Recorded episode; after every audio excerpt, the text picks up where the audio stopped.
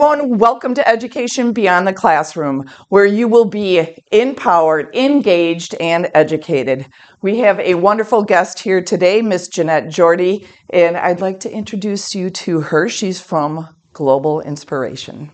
Thank you very much, Allison. Before we proceed to the main interview, I would like to express my gratitude for inviting me to your show, wonderful show, Education Beyond the Classroom.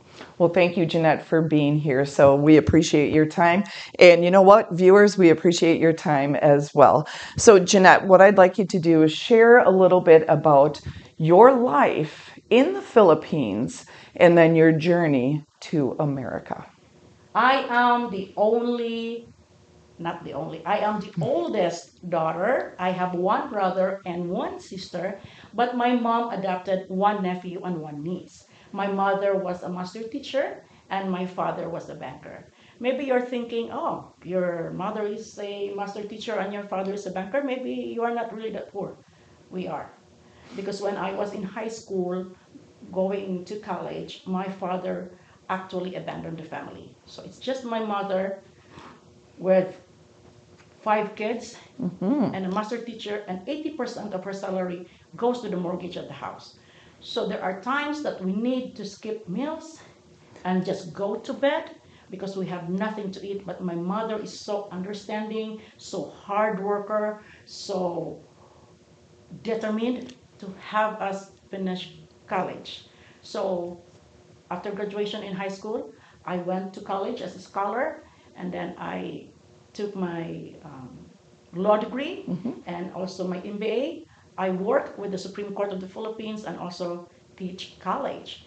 But the adventurous Janette and the curious Janette was thinking, because I work for Supreme Court, like, what's the life behind or outside of the government service? So it brought me to an investment and finance industry, and that's where I met my first husband, an American. Nice. And yeah, and that is the reason why I moved from the Philippines to America. And I give myself a pat on the shoulder for my families and family support and my friends who are always there regardless of what happened in life, regardless of how poor we were before. You know, and thank you so much for sharing that. And it kind of makes us reevaluate that, um, you know what? Here in America, um, we do, we are very, very fortunate and blessed. And regardless, you know what? Janette had, um, you had a challenging upbringing. Correct. But you persisted and you kept going. So you got married, you came over here with your husband Yes. in 2001. Tell us about, I know I had said before some of the challenges, but you flipped it around with something that was great. Tell us about those challenges. So this is a positive challenges. These are positive challenges. They are not negative ones.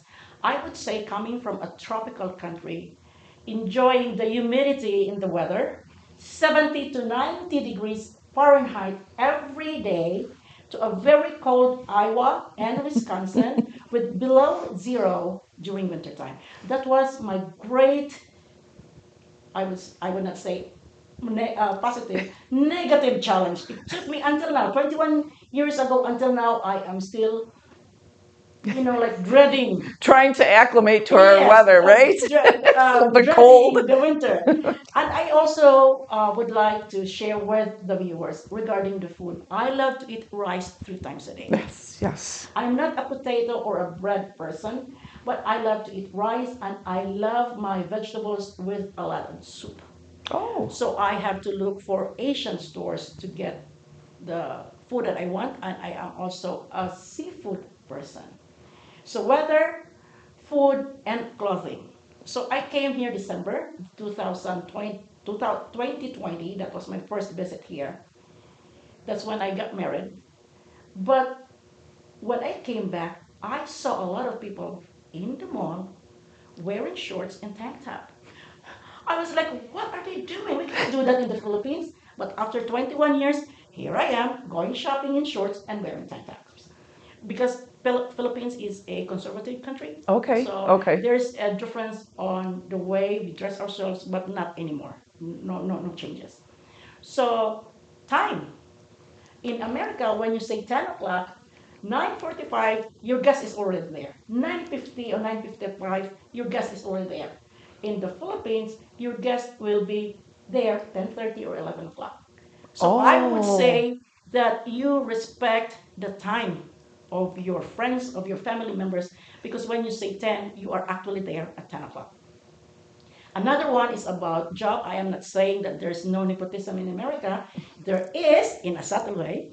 Yes, yes. So when they don't care if you got if you graduated college, college of law, if you graduated MBA, you are not a graduate from the Philippines.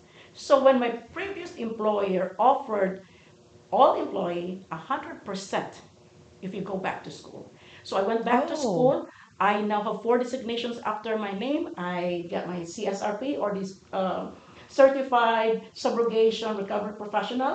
And I was the only one in Wisconsin who passed it before during my time. Oh, It was wow. a big whoa. Well, congratulations. Yes, That's awesome. That's have to read the- fantastic. I have to read the question twice or three times because uh, English is not my primary language. So I got now a CSRP, associate in claims, I have associate in customer service, and associate in insurance service. Oh, fantastic. And the thing is language. Yes. I learned how to speak English when I was three years old because when you were a baby, people ask you in English, What's your name? How old are you? Where's your mom or dad? So I know how Oh, okay. to speak English. But there are terminologies that I am not familiar with. So when I was teaching college here in America, I told my students, submit your project two weeks from today. And my students were like, You mean turn them in? So turning in and submit are the same. I was also in trouble when I was still um, in Iowa Okay. because my office mate said, Oh, I like your top, Janette. Looks good on you. I love your top. But I said, I love your bottom too. Oh, no. But you cannot say that. You cannot say that. Yes, yes. So it, it does. There are a lot of things that are funny, right. not really, but it's a learning process. So those are the things that I transition with wonderfully. And you did, you did, and uh, I like how she said, you know, you, you turned the challenges into positive as you transition to America. And I love learning about the Philippines, and I didn't know that over there, uh, like they're asking you at three years old in English your name. So different cultures. So we're going to lead into something a little bit different with your global inspiration she started this wonderful nonprofit organization, and here she has all these degrees in America. What sparked you to say, hey, you know what, let's add this, and I'm going to do a nonprofit organization? That is a very interesting question, Allison, because when I moved to America, it was my dream of mine to have a foundation, to have a nonprofit organization. Because when I was still a kid, I know I helped a lot of people, and the only challenge was because we were poor, I could not go to a lot of volunteering events because I don't mm-hmm. have fare. In college, I used to help a lot of kids catechism um, they don't have sleepers, they don't have clothes, but they are mm. there to listen to us. So mm-hmm. deep in me, it's there. It gives me joy to do volunteering.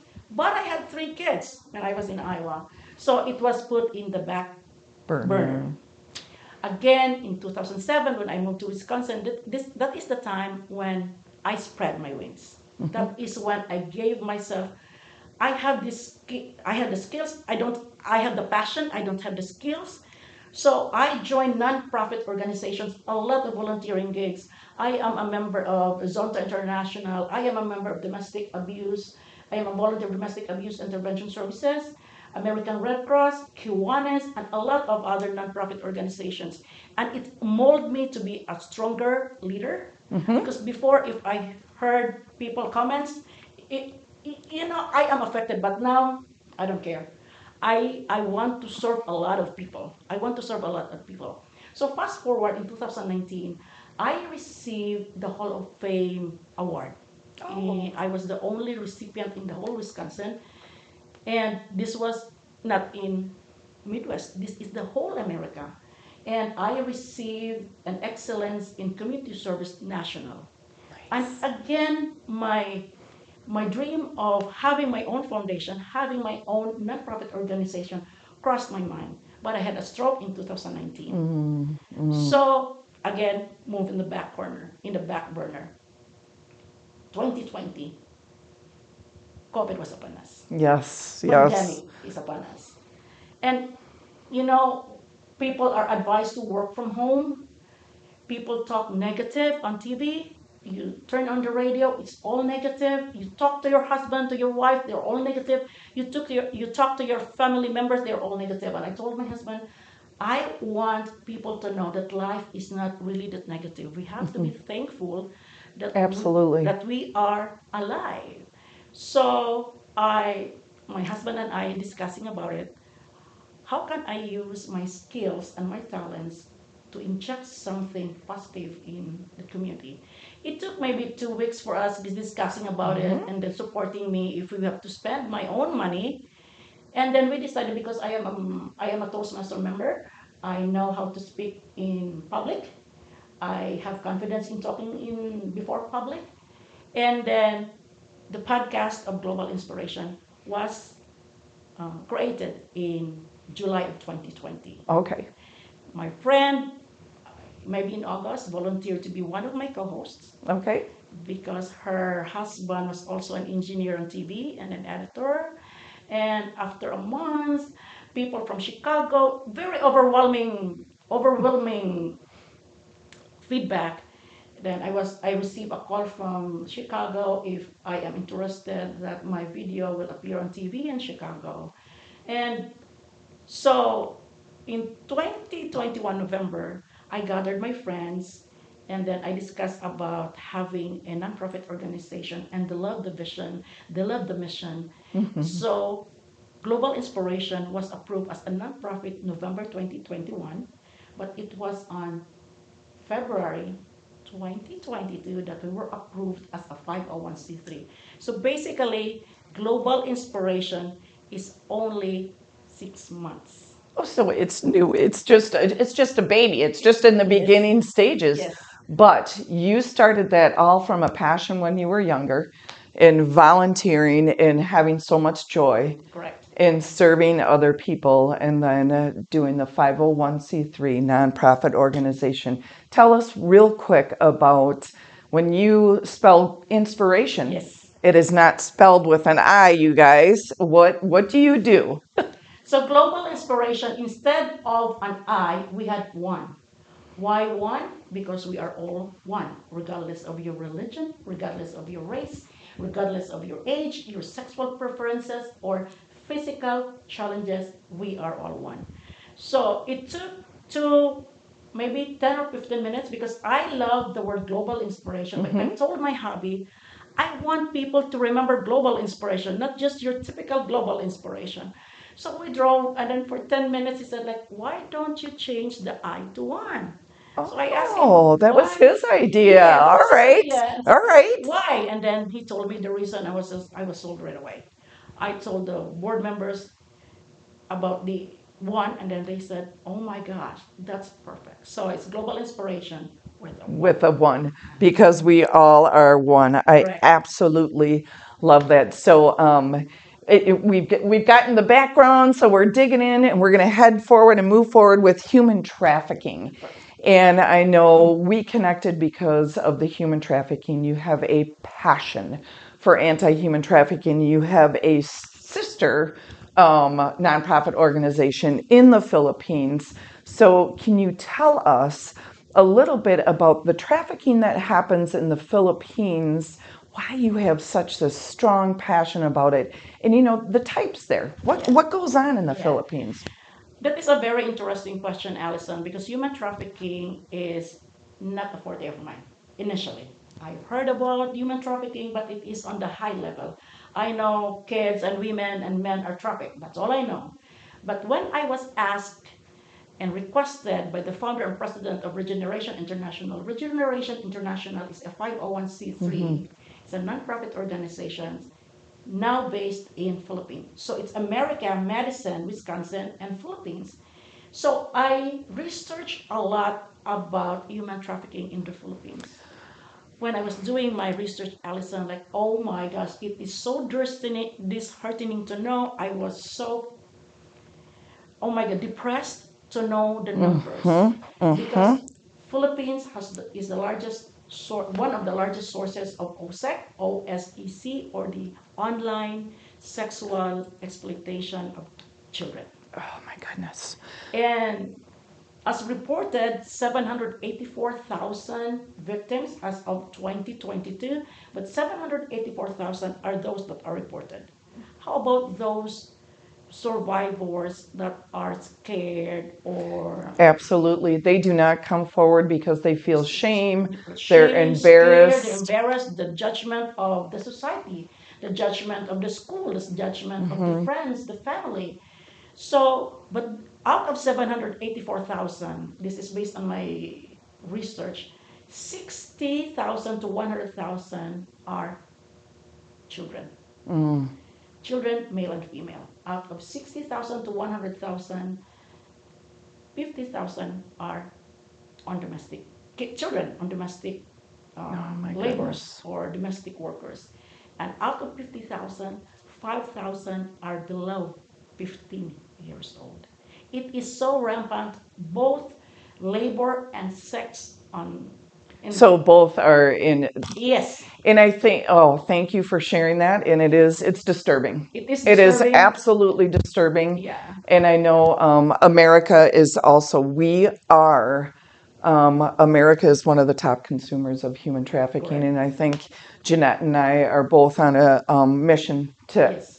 you know, we're going to, not necessarily, it's really hard to end it, but raise that awareness and make sure more and more people understand what's going Mm-hmm. on. So I know you had said, you know, a lot of kids are under 15 that are forced into the forced labor situation. Correct. So, talking about that, you had interviewed a survivor. Janette interviewed a survivor of human trafficking. Her name is Ruby. So, Janette's going to share that story right now about Ruby. I had interviewed Ruby, and Ruby is a survivor of uh, online sexual gig or illegal gig. She was interviewed all over the world. She is not only known in the Philippines, but every time TV and newspaper would interview her, we have to cover her face to protect her Yes, identity. yes, yep. So, the story of Ruby was she's very strong.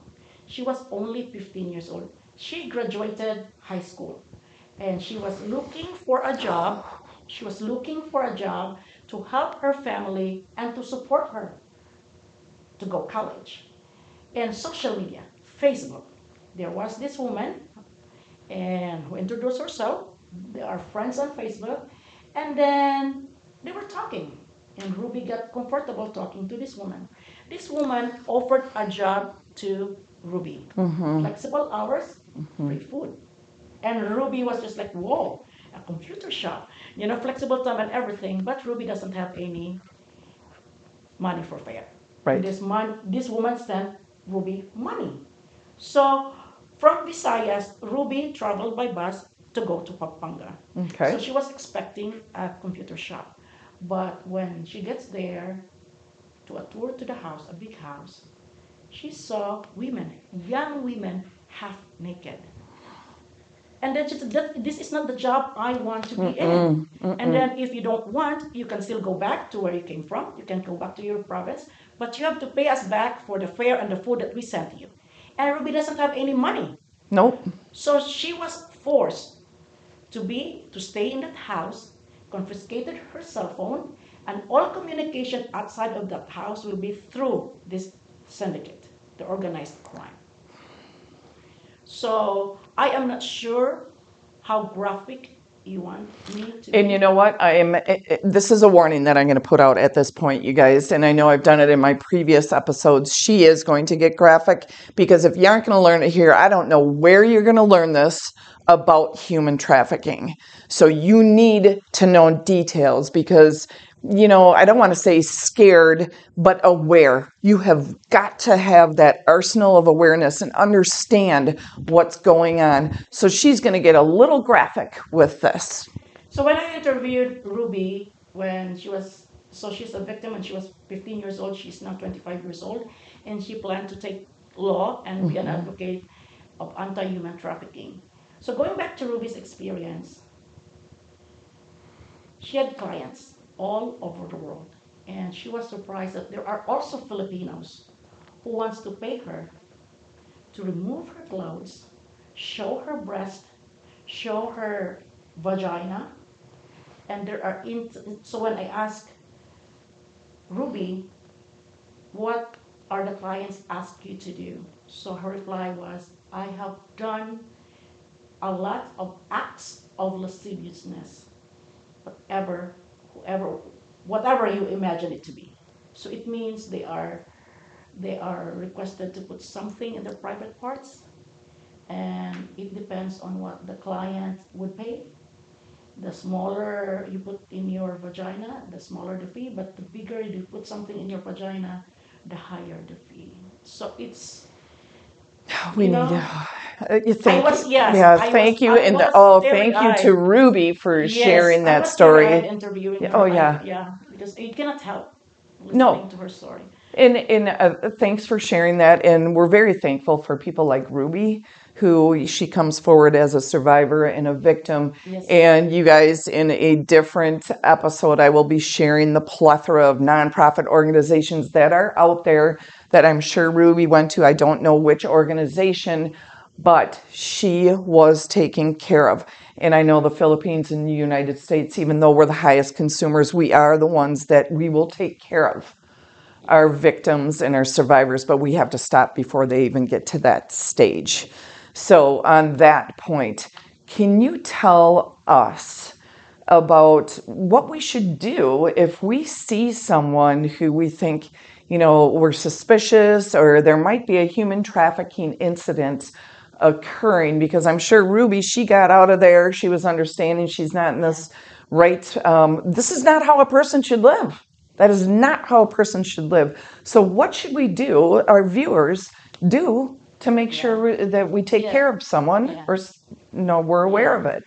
Before I will proceed to answer your question, I want the viewers to know that Ruby, Oh, I'm sorry. Yeah. that Ruby was saved by International Justice Mission and the Okay, raid by okay. the police department, and she was suffering on how to get rid of that feelings inside. You know the trauma. Yes. but she testified in court and she's a very brave wo- woman very articulate so in answering your question i do not blame the survivors or the victims to be coming hmm out because they are embarrassed they are they are scared of their life of, of their own life the life of their family. So I recommend highly recommend if you suspect your classmates your friends or your family members to be a victim of human trafficking. And when we say human trafficking there should be force there should be fraud or coercion. If these three any of the three exist you can call the human trafficking hotline number, which is 1 888 373 7888. And because of technology, the advancement of technology, Yes. they you can now also text, correct? Yes. Yes. yes. So you can text to, to 233 733. Again, text 233 733. Thank you. So, and I will add, Yes. Yes.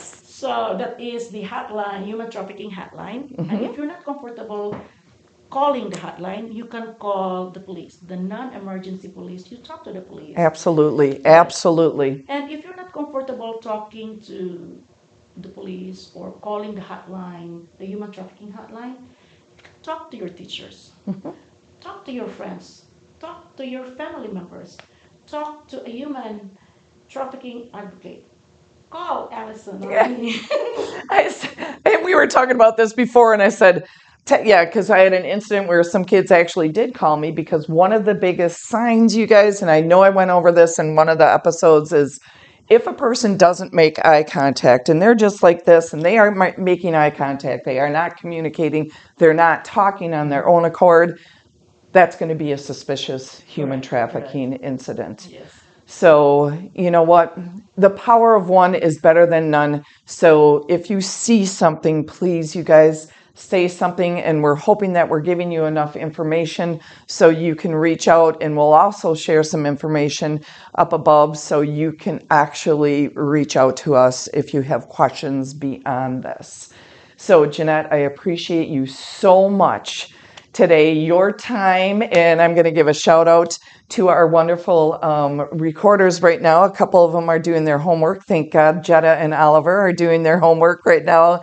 And then Tim, um, Janette's husband, is recording right now. So we appreciate you guys taking the time to help us out. But before we close out, um, Janette is going to share three takeaways. Three takeaways for our viewers that, you know what, something that sticks out, you say, hey, you got to remember this. So go ahead, hon. So I have mentioned this before that no judgment because we you do not know what others are going through. But as I have said before, we are all one, regardless of Mm-hmm. Absolute race. regardless of age, regardless of religion, no judgment. Just we are all one. Always think we are all one, whether you're men, women, or children, we're all one. Second is be kind. People are thinking, oh, I can be kind, but I don't have money. No, it's not about money. It is about time. Time is immeasurable. If you need, if someone needs your assistance, needs your help, gladly do it. It has nothing to do with money. And the third is, regardless of who you are, regardless of whether you finish high school, elementary, college, whether you have money or not, be heard. You don't have to mm-hmm. express yourself verbally. You can express yourself through writing, through emotions, but bear in mind that as a human being, you need to be seen, you need to be heard, and be an inspiration to the world. Oh, thank you, Janette. That was a wonderful ending. And I'm going to close out with this real quick.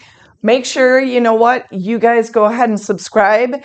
And we're going to be sharing this on Global Inspiration, YouTube, Education Beyond the Classroom, YouTube, and then Education Beyond the Classroom podcast. So um, make sure you guys take care of yourselves.